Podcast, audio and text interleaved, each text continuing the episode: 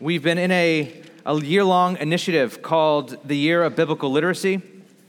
And our hope this year is to know the Bible by actually reading the Bible. And we found that a lot of people reject the Bible but never read it, but just read like Facebook posts on it um, and like blogs. And that's not a good way to do that. So uh, if you're going to reject it, why don't you read it first? So we think it's the most important book ever written. Um, but we also call it a library of books. It's the most important library of books ever written. And so we're asking you guys to read it with us. So you guys have been doing that. You guys have been reading um, through the Bible. And um, as we have been reading through the Bible, we are starting a series today, a new one, uh, through this year biblical literacy that we're calling The God I Don't Understand.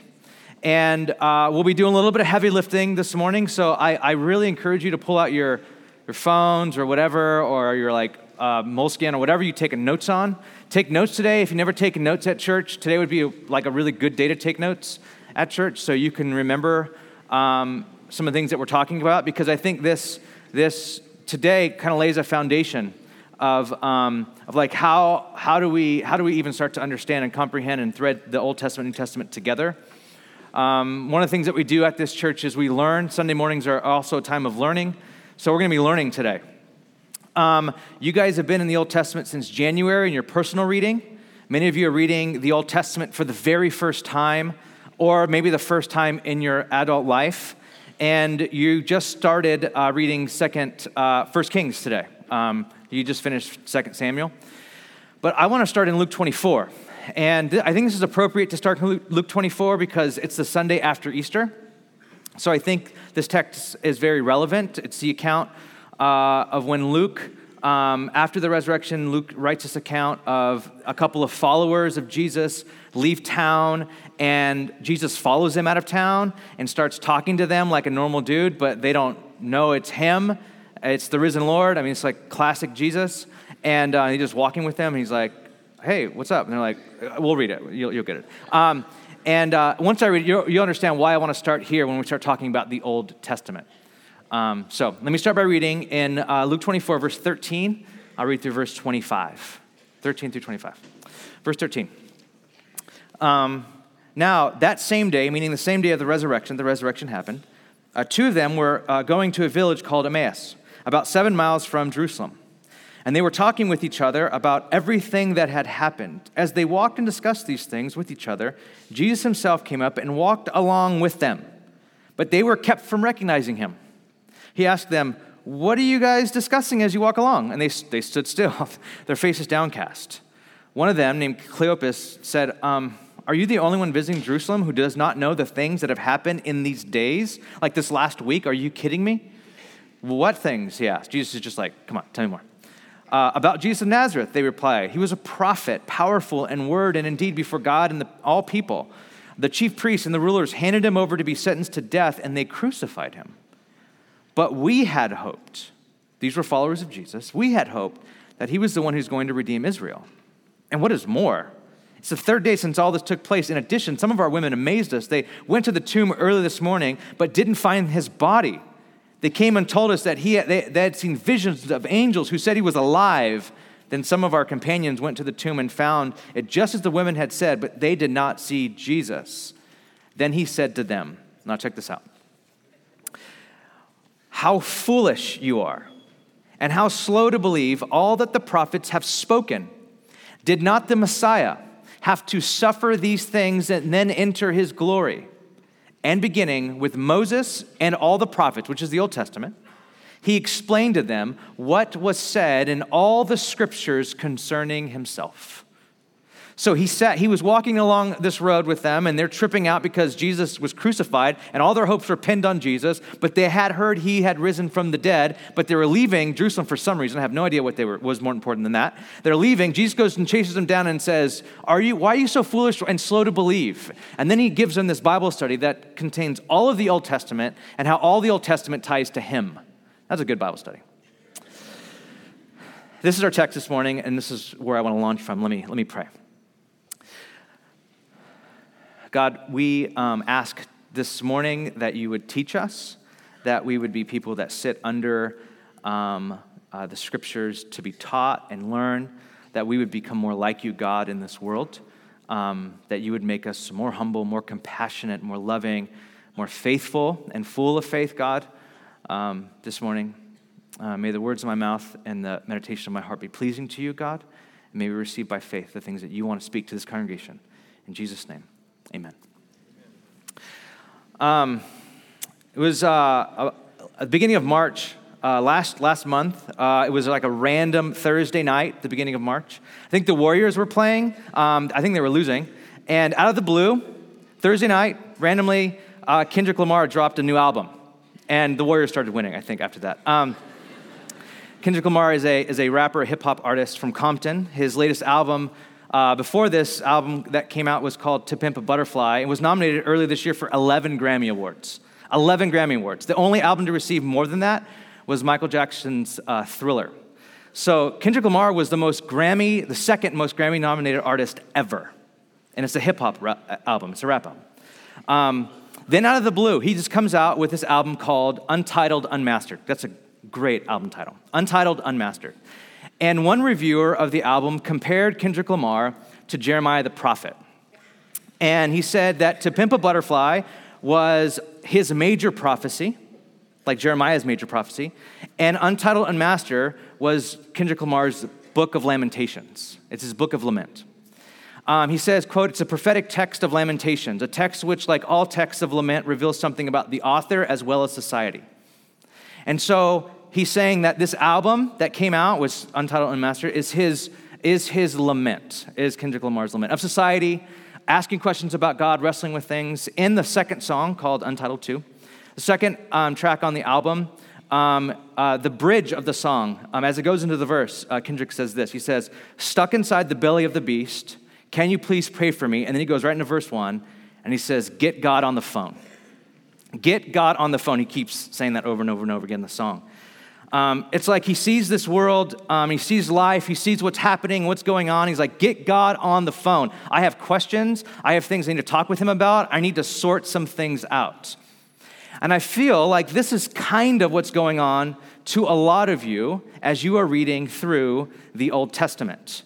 You've been reading some insane things in the Old Testament. And some of you are reading this for the very, very first time. And as you read through the Old Testament, you're like, get God on the phone. I need to talk with someone. I have people pulling me aside when I'm walking, like, have, have you been reading? Are you, can you, eh, like, people need to, like, what's going on here? Like, you might feel safe in the New Testament. Jesus is like an old friend of yours, but you are being completely disrupted by the Old Testament. It's almost like you don't know this God. Like you, you may have um, thought this even as you're reading through the Old Testament. Like, I don't, even, I don't even know if I know this God. I know maybe the God of the, the New Testament, but I don't know if I know this God. I need, to, I need to sort out some questions. And this is the question, right? Like, we want to ask God, we want to ask maybe our community group leaders or um, our minister or some of the neighborhood ministers or, or, or the pastors here that um, what is going on in the Old Testament? Is the Old Testament God a different God than the God of the New Testament? Many people have thought this, have even said this. There was actually an early church theologian who made the claim that the Old Testament God was different than the New Testament God, um, but he was thrown out of the church because he was a heretic. So, so no, the answer is no. Um, there aren't different gods between the two testaments. But we still have questions about this. We have a lot of questions about this. We did a survey of our church uh, a couple, a few weeks ago, about how your time is going in the year of biblical literacy. And for the most part, this experience is overwhelmingly favorable. You guys are loving going through this personally and then community and our lectures and stuff like that. Um, but we left a blank space for you to write in your questions so far. And most every single question that came in were about the Old Testament.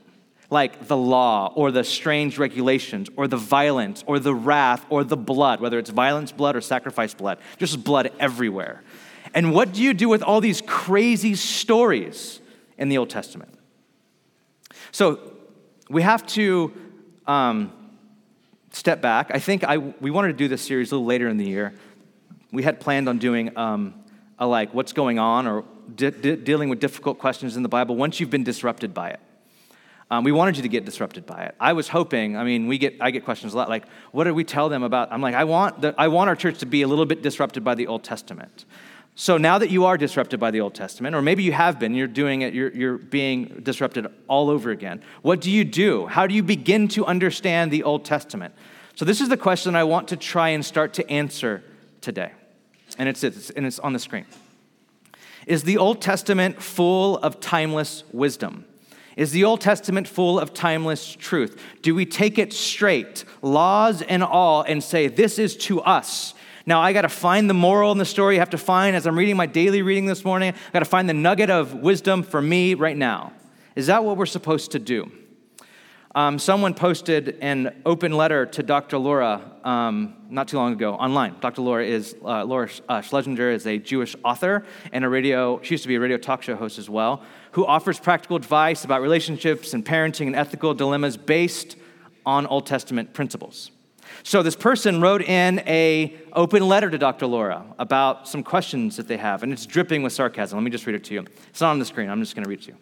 Dear Dr. Laura, here's part of the letter. Dear Dr. Laura, thank you for doing so much to educate people regarding God's law. I have learned a great deal from your show, and I try to share that knowledge with as many people as I can. I do need some advice from you, however, regarding some of the specific laws and how to follow them. And bullet points. I would like to sell my daughter into slavery, sanctioned in Exodus 21 7. In this day and age, what do you think would be a fair price for her? I, have a, I have a neighbor who insists on working on the Sabbath. Exodus 35 2 clearly states he should be put to death. Am I morally obligated to kill him myself? A friend of mine feels that even though eating shellfish is an abomination, Leviticus 11:10, it is lesser, a lesser abomination than homosexuality. I don't agree. Can you settle this? Leviticus 21:20 20 states that I may not approach the altar if I have altar of God if I have a defect in my a defect in my sight. I have to admit that I wear reading glasses. Does my vision have to be 20/20 or is there some wiggle room here? I know Leviticus 11, 6 through 8 says that touching the skin of a dead pig makes me unclean. But may I still play football if I wear gloves? I know that you have studied these things extensively, so I am confident you can help. Thank you again for reminding us that God's word is eternal and unchanging. Your devoted disciple and adoring fan.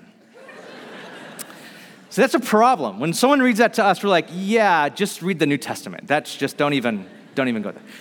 Um, we have to deal with that though. I mean, we're reading through this, and these are probably the questions that are, this is the, what the stuff that's been disrupting you.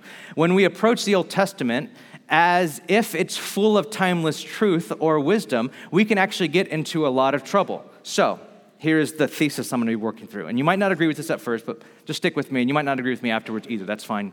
Um, I mean, you're free to be wrong. But the Old Testament, I'm just, that was a joke. Um, and here, here's there's the thesis I'm working through. Um, the Old Testament is full of wisdom, not timeless wisdom. The Old Te- hey, so I'm going to break this up in two parts. The Old Testament is full of wisdom, part one, not timeless wisdom, part two. Okay, so part one. Um, the Old Testament is full of wisdom. Most of the Old Testament, especially the law, comes in the form of a story a narrative. So you're reading these laws and you're reading this Old Testament and you're reading narrative. You're reading a story. You're not reading propositions. God's interacting with the nation of Israel. He, he actually literally birthed the nation of Israel through the call and a promise to Abraham. Israel wasn't even a nation until God called Abraham to follow him and then made Abraham a nation and gave Abraham a sign of circumcision. And the reason why it was a sign of circumcision, it was like to put a mark on the, the fertile part of your body so that you know that all of your generations after you are because of my promise to you. So that was a sign to Israel. Like God literally birthed this nation. And when we get to the part of the narrative that talks about the law and all those, those really crazy laws, you have to realize that it comes after grace. God called Abraham by grace, and Abraham believed God, and it was a credit to him. His faith was a credit to him as righteousness. And then Israel was slaves to, uh, to Egypt, um, the, most power, the most powerful nation at that time. And God saved them out of that. So when you read the laws in Exodus or Leviticus and then again in Deuteronomy, you have to remember that all of that came after God saved them from slavery. So even the Ten Commandments start with a statement that I am the Lord your God who brought you out of Israel. I am the Lord your God who saved you. And this is what my saved people are to be like. This is what God was doing. So all of the laws that happened in the Old Testament happened after grace.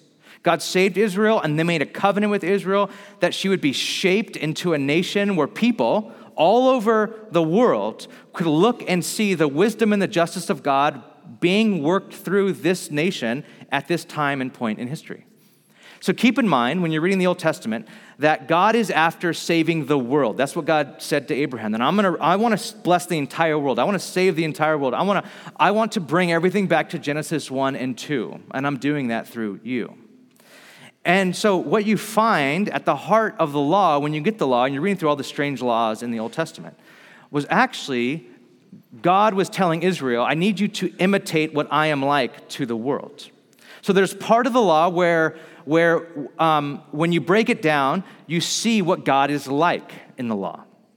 So, the original intent of the law was made to enable Israel to be like Yahweh or to be like God, their God to infuse into their national life God's character and behavior. I mean, and that was their moral target. That's what they were aiming for. That was God was God was trying to shape them into. Um, a favorite expression in the Hebrew Bible, if you're reading through it, was walking in the way of the Lord. That is to say, walking in God's way, as distinct from the ways of other gods or other nations. So when Israel was called to be holy, we see in Leviticus, um, and it's given all the holiness code and the holiness law, especially in, in chapter 19 of Leviticus. They don't, it doesn't mean we need you to be extra super religious. What God was trying to do when making them holy had actually a lot to do with um, being having this down to earth practicality. So if you read the holiness laws in Leviticus, and they're hard to get through, they're hard to understand for us, but this is what God was doing. God was telling them to be generous to the poor. Um, in, in there, you see a fair treatment and payment of employees. You see practical compassion for the disabled and respect for the elderly. You see the integrity of the judicial process. You see safety precautions to prevent endangering life. You see ecological sensitivity. You see quality before the law for ethnic minorities. You see honesty in trade and business. You see all of that through the codes and the laws of Leviticus for the people of Israel. One Old Testament scholar um, named Christopher Wright says this about all of Leviticus, all Levitical code and laws. It says, "We call such matters social ethics or human rights, and we think that we are very modern and civilized for doing so. We go to great lengths to get them written pompously into declarations and for this and charters for that and codes for something else. God just calls them holiness. God says to Israel, "Be holy, be set apart, be different. And I want to infuse into your nation, into your society, as you are becoming a nation, I want to infuse what I am like generosity. I want you to be generous to the, to, to the people who are slaves, because remember, you were a slave. And remember, I delivered you. And I want you, I want fair treatment and payment of employees, and I want compassion for disabled and respect for elderly. So God weaves this into their nation. So there's actually a lot of wisdom in the Old Testament. When Jesus said that all of the law hangs on love, so uh, uh, um, a, um, a teacher in the law came to Jesus one time. Jesus um, was an expert in the law, a teacher of the law, he was a rabbi. And they came to Jesus and said, Jesus, we have a question for you. What is the greatest of the commandments? There's 613 commandments. What's the best one? And this is a lot of debate around this. And Jesus says this, it's just brilliant. He says, The law is broken up into two parts. All the law is broken up into two parts love God and love your neighbor. All of the law and the prophets hang on these two things. So, where, where did Jesus get this? Where did Jesus get this, like love for God and love for neighbor? Jesus didn't just make that up. It's not some revolutionary new love ethic Jesus invented. It was the fundamental ethical demand of the Old Testament. Love God. And then, this is how you, in that society for that time, this is how you're to love your neighbor. Now, all this sounds great. Now, if I'm saying this to you, it all sounds great, but you're reading the same thing I am if you're reading the Old Testament. And you know that a lot of disturbing things happen in the Old Testament. And when you look at it now, you don't see human rights. You don't see human rights and love for neighbor by our standards today. We see the opposite. We read it and we're like, wait, God, you cannot be telling me God's telling them to love their neighbor when they're doing this to them. Let me give you one example. There's a, a ton I can use. Let's give, let me give you one. It's from Deuteronomy chapter 21. Uh, when you read through this, I guarantee you, everyone probably dropped their Bible or skimmed over and like, oh, I don't want to listen to this. Deuteronomy 21:10. Okay, I'm just going to read to you. This is straight from the scriptures. when you go to war against your enemies, and the Lord your God delivers them into your hands, and you take captives. If you notice among the captives a beautiful woman and are attracted to her, you may take her as your wife. Bring her into your home and have her shave her head, trim her nails, and put aside the clothes she was wearing when captured. After she has lived in your house and mourned her father and mother for a full month, then you may go to her and be her husband, and she shall be your wife. If you are not pleased with her, let her go wherever she wishes. You must not sell her or treat her as a slave, since you have dishonored her. No one reads that in this room and says, The Bible is awesome. No, one, no one does that in this room. No one goes, See, look, this is my, God, thank you for this. My memory verse this week. How do I apply this? I'm going to apply this today. No one does that. If you do, you should, you should live on a compound or something. That's not. No one, no one reads that and go, this is awesome. Now, this is the problem with the Bible and many people's opinions, especially the Old Testament. Like, you read stuff like that, like, this is why I don't read the Old Testament. Now, instead of, of looking at the Old Testament from a post Enlightenment critique, you must enter their world. That was indeed, their world was indeed barbaric. The ancient Near East was barbaric. And if you enter into their world, you actually start to see, maybe you can, you might not agree with me, but you start to see the beauty of God's law. First of all, notice how the law, keep that verse up, by the way, especially the last part of it, if you don't mind. Notice how the law carefully restricts the rights of the victorious soldier. In that day, in the ancient Near East, if you were the victorious soldier, you had all the rights. You can do whatever you wanted to with anyone you beat in battle. You know what God does? He actually restricts the rights of the victor. He says, You cannot rape the people. That is not an option for Israel. You cannot rape anyone, nor can you just take a woman for temporary sexual pleasure. You cannot do that. That is absolutely revolutionary. And God says, if you do want a, a woman, you find her attractive and you want to marry her, you have to take full responsibility and, com- and, and make a commitment of giving her the status of your wife with all the legal and social benefits that went with that. But you can't do that immediately. Don't do that right away. That's just wrong. Give her time to mourn and adjust to the loss that she has suffered. And after all that, if, the, if you regret your action, you can't just toss her like a piece of property. She has to give the no, she has to be given the normal, though tragic, freedom of a divorced wife. But, look at this last line. But, the last line is an implicit criticism of the whole entire practice. The last line is this it says, Don't sell her or treat her as a slave, since you have dishonored her. God says right in the law, this whole thing is dishonorable. This whole thing is not like awesome. This whole practice is dishonorable. God is not saying, this is the best thing in the world. God is saying, I'm entering into your world. I'm putting limits on the way you're going to act and react in war, but this is not awesome. You have dishonored her. This is not the ideal. So here's the point we don't see this clearly now because we're so far removed from the world of the ancient Near East.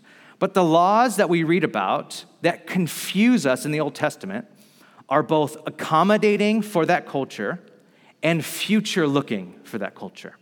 God goes in and accommodates this culture.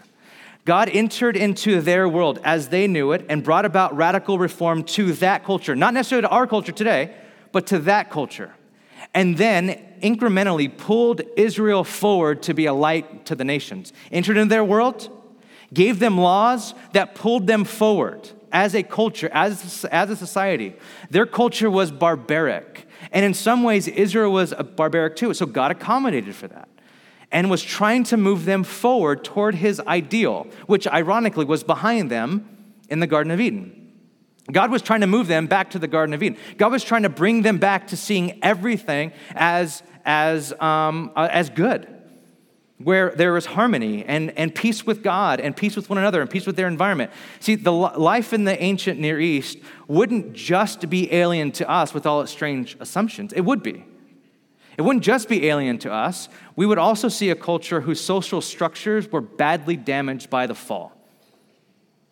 Yesterday, my wife and I were driving home, and she just had this, I don't know, like thought. She, she started laughing, and she was like, what? I just had this thought because we were just driving home through the mission, and um, she's like, I have this thought about um, if we took someone from like 15 years ago and then had this time machine, um, that's a great like thought, by the way, time machines. And then she's like, had a time machine and we brought them into today and they were driving with us, they would probably go, why is everybody looking down at their hands? Like, what, what are the little machines? What do they have in their Why is every, everyone looking at their hands? And she goes, it would just be, it would be so, and I, I started, yeah, absolutely. Like everyone's on their phone, everyone's looking, everyone, everyone's walking, just doing this. And she goes, I, I think they, it would be, they would be like disrupted by it. They're like, well, what's happening? Why, what's so special about that thing? Um, and that's, that's the culture we live in. I mean, we, when you transfer one person to another culture, there's culture shock. If we were to transfer back to this culture, we would not understand it. And when we look at social structures, we would see all the social structures were damaged by the fall. And the point is this it's within this context that God entered in and then raised up a covenant nation and gave people laws to live by, to help create a culture for them, a culture that was to be a light so the practices of Israel were wholly different than their neighbors. And that's the point. Look at Exodus 19:6. God says, "Although the whole earth is mine, everything's mine, you will be for me a kingdom of priests and a holy nation." So what I'm going to do through you Israel, I'm going to make you a kingdom of priests. You're going to show the world what I am like. Israel would only be seen by the world through their practical obedience to God's law. When they lived into God's law for them, it would, it would be like visibly, it would visibly raise questions about God. Would visibly raise questions about the God they worshiped and about the social quality of life they exhibited. And this was built into the law. Look at Deuteronomy 4 6.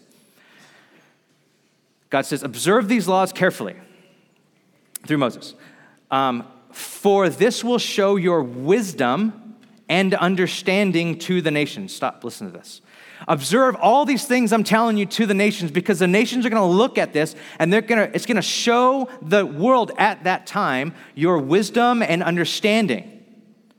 Who will hear about all these decrees and say, Surely this great nation is wise and understanding people. What other nation is so great as to have their gods near them the way the Lord our God is near us? whenever we pray to him. And what other nation is so great as to have such righteous decrees and laws as this body of laws I am setting before you today? This was not snobbery. This was Israel, by obeying God, switching on the light in a dark place. They were going into Canaan, which was a dark and barbaric place, and they were switching on the light. Was it enough for us today? Probably not. But for them at that time, it was enough. God accommodates to Israel and the world of the ancient Near East, which is why we have the second point, the next point. The Old Testament, and specifically the law, is not timeless wisdom. The Old Testament law is not timeless wisdom or not timeless truth. Let me explain what I mean by that. At this point, you're probably thinking, what about do not murder? That seems pretty timeless. Yes, that is very timeless but it's found in Genesis 1 and 2 on the sanctity and dignity of all life. Same with the Sabbath, taking a day off. Same with honoring God. Same with not committing adultery. Same with not coveting. The, the tree would never have been eaten if they obeyed, Thou shalt not covet. So you can actually say the Ten Commandments are pulling Israel and thus the world back to the heart and the values of Genesis 1 and 2, life before paradise was lost. So, the Old Testament law that surrounded the nation of Israel, that surrounded these laws, are not and is not timeless. The law for the nation of Israel is not for all people at all time. The laws weren't permanent, they weren't the divine ideal for all persons everywhere. God even informed the people of Israel that a new enduring covenant is necessary. So God even told Israel through Jeremiah in Jeremiah 31 31, I'm going to give you a new, I'm going to make a new covenant with you. The old covenant is going to go away. This, there's going to be a new one, and I'm going to write it on your hearts. And Ezekiel would go on to say that I'm giving you a new heart so that you can obey me and follow me. Built into their very texts is a promise of a better, more enduring covenant, a new covenant. So, for example, as followers of Jesus, because of this new covenant, we get to the Old Testament through Jesus. That's the only reason why any of us are reading the Old Testament, really, is because of Jesus, unless you're Jewish. And then you get to Jesus through the Old Testament. You go the other way. If you're Jewish, you read the Old Testament and then you get to Jesus. If you're not Jewish, you read the New Testament and then you get to the Old Testament through Jesus. So, as followers of Jesus, we don't keep the food laws from the Torah anymore. All those laws that you're reading, we don't keep them. Not because they were bad or wrong, but because they were for an earlier part in the story. Same with farming laws and what kind of clothes you were to wear, etc. This is how Paul puts it in Galatians 3. Before the coming of this faith, we were held in custody under the law, locked up until faith was to come. That, that, that faith was to come uh, would be that was to come would be revealed. Sorry. So the law was our guardian. That word literally means nanny. The law was your nanny until Christ came, that we might be justified by faith. Now that faith has come, we are no longer under a guardian. Paul says and uses the analogy that the law, the Torah, was a nanny to grow Israel up and make her ready for Messiah. And now Messiah has come, there's no need for a nanny. No one who's 28 has a nanny. You shouldn't have a nanny. If you have a nanny, we need to talk. This is what it's saying. Like, once you've grown up, the Messiah has come, there's no need for a nanny anymore. Um, here's another analogy, and, it, and it, it's not great, but it might be helpful. Think of it like this um, The first generation iPhone was not created to be the end all be all of all smartphones. They didn't get up and say, we just created this new thing called an iPhone, and we'll never create another phone again. This is it.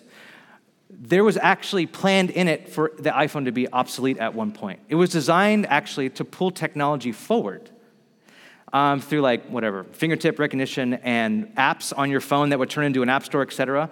That was never intended to be enduring. That phone was intended to pull technology forward to what we have today and what we have for our future. The law is kind of like that.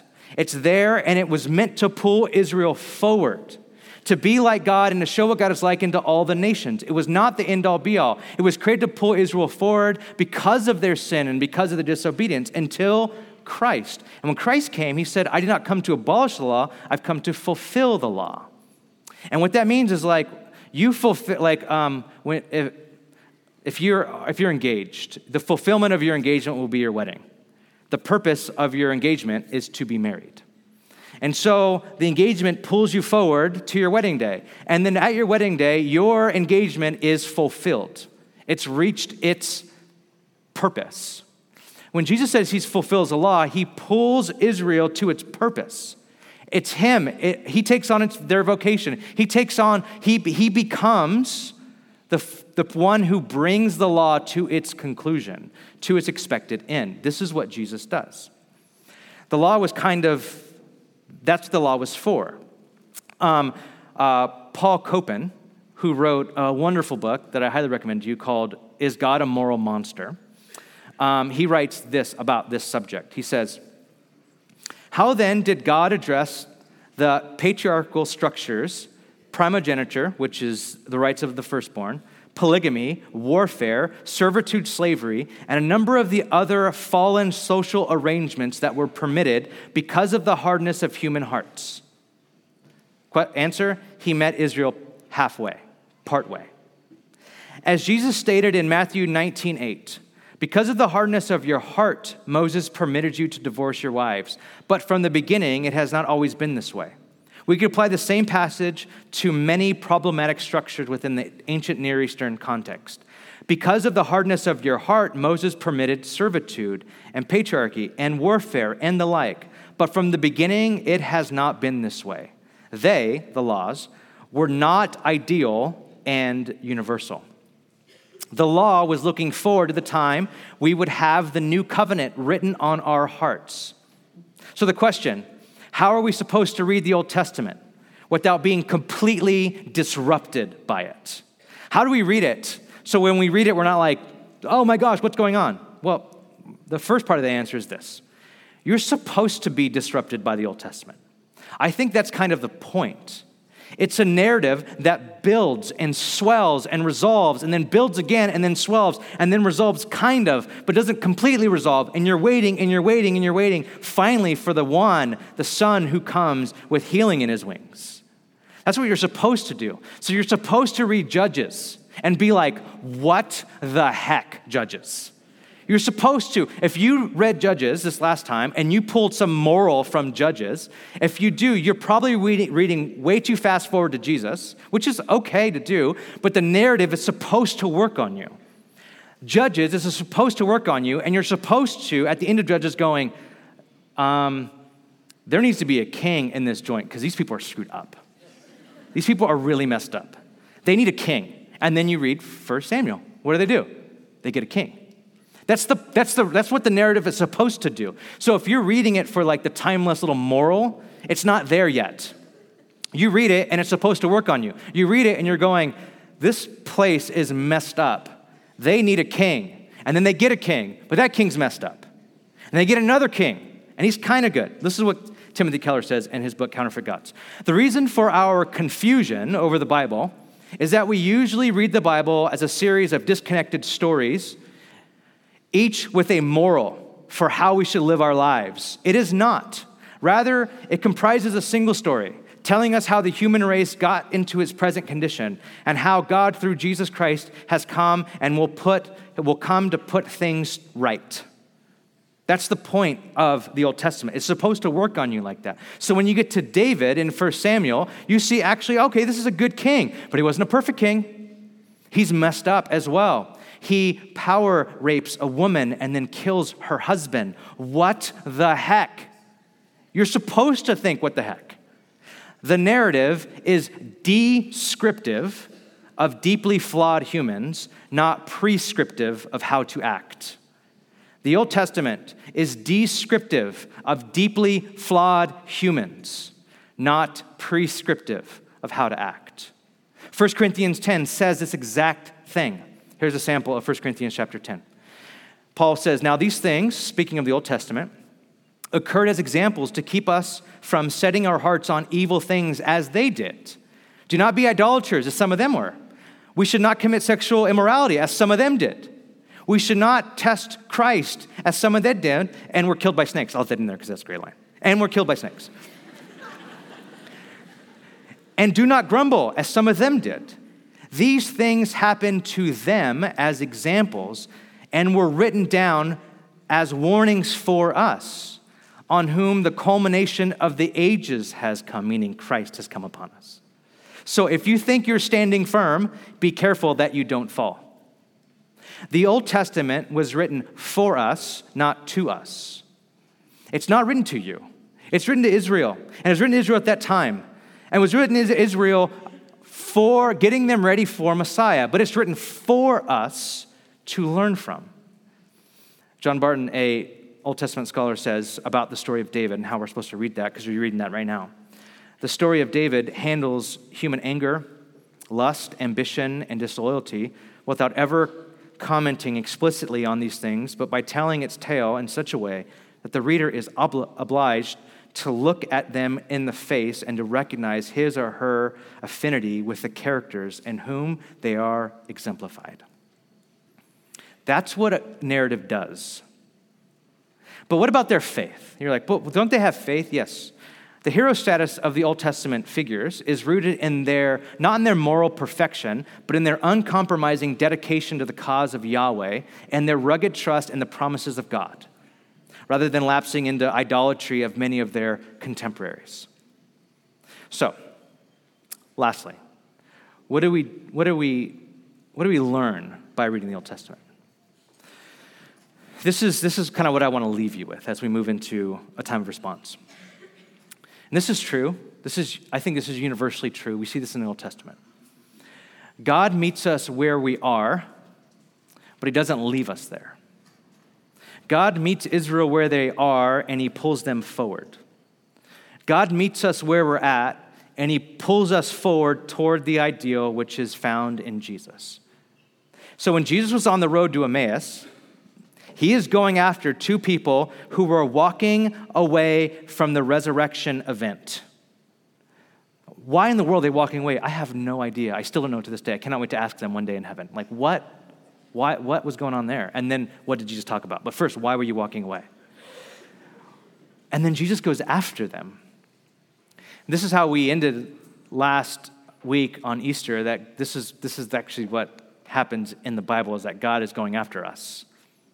And God is going after us, and God doesn't stop going after us, even once He's found us. When God starts to work in our life to change us, you don't control that change that you go through.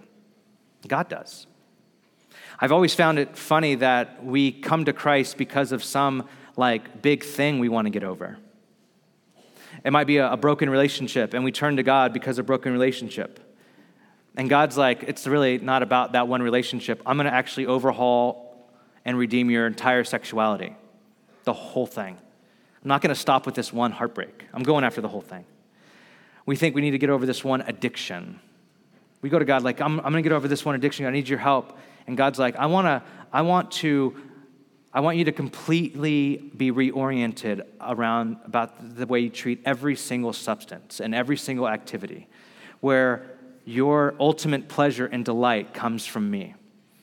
I'm not happy just to ha- have you not drink yourself to death. I want you to see everything differently. And this is, this is the character of God. God meets us where we're at. And wherever you're at today, God, God wants to meet you right where you're at. And the beauty of it is that God meets us where we're at and He pulls us forward. He pulls us forward and He works in us. And it says, Paul says that he works in us to will and to do according to his pleasure. He doesn't stop with one flaw, he's after total restoration of everything in every way that we see. Everything. This is what God's after in us. This is the character of God. This is what we, we see in the Old Testament. And so, as we sang at the beginning of the first set of music, we sang that God delights in mercy. He delights in showing mercy. If you have been um, just disrupted by what you've been reading in the Old Testament or disrupted by a place where you're at in life right now, um, I want to invite you and lead you into a, into a prayer right now of like inviting God into, in, into work and places in your life where you feel like, like um, you, need to, you need God to meet you right where you're at. Like you see the ideals, you're like, I don't know if I can even get to those ideals. I might, if I, if I knew about the ideals right now, I would crush me. You, I, you, you need God, and you're saying, I need God to meet me where I am. And this is, this, is the, this is Yahweh God. This is the God of the Bible, the God that meets us where we're at. Um, would you do me a favor and close your eyes? And I want to lead us in a prayer right now. Um, invite the worship team out. Let's, let's pray. God, I, I want to pray for um, everyone in this building, in this room right now. And I ask, God, that you would show us your character right now, God.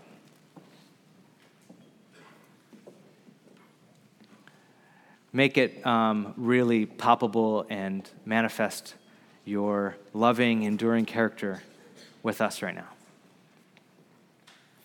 We might, God, confess to you that we read the Old Testament with snobbery and superiority, that we're so much better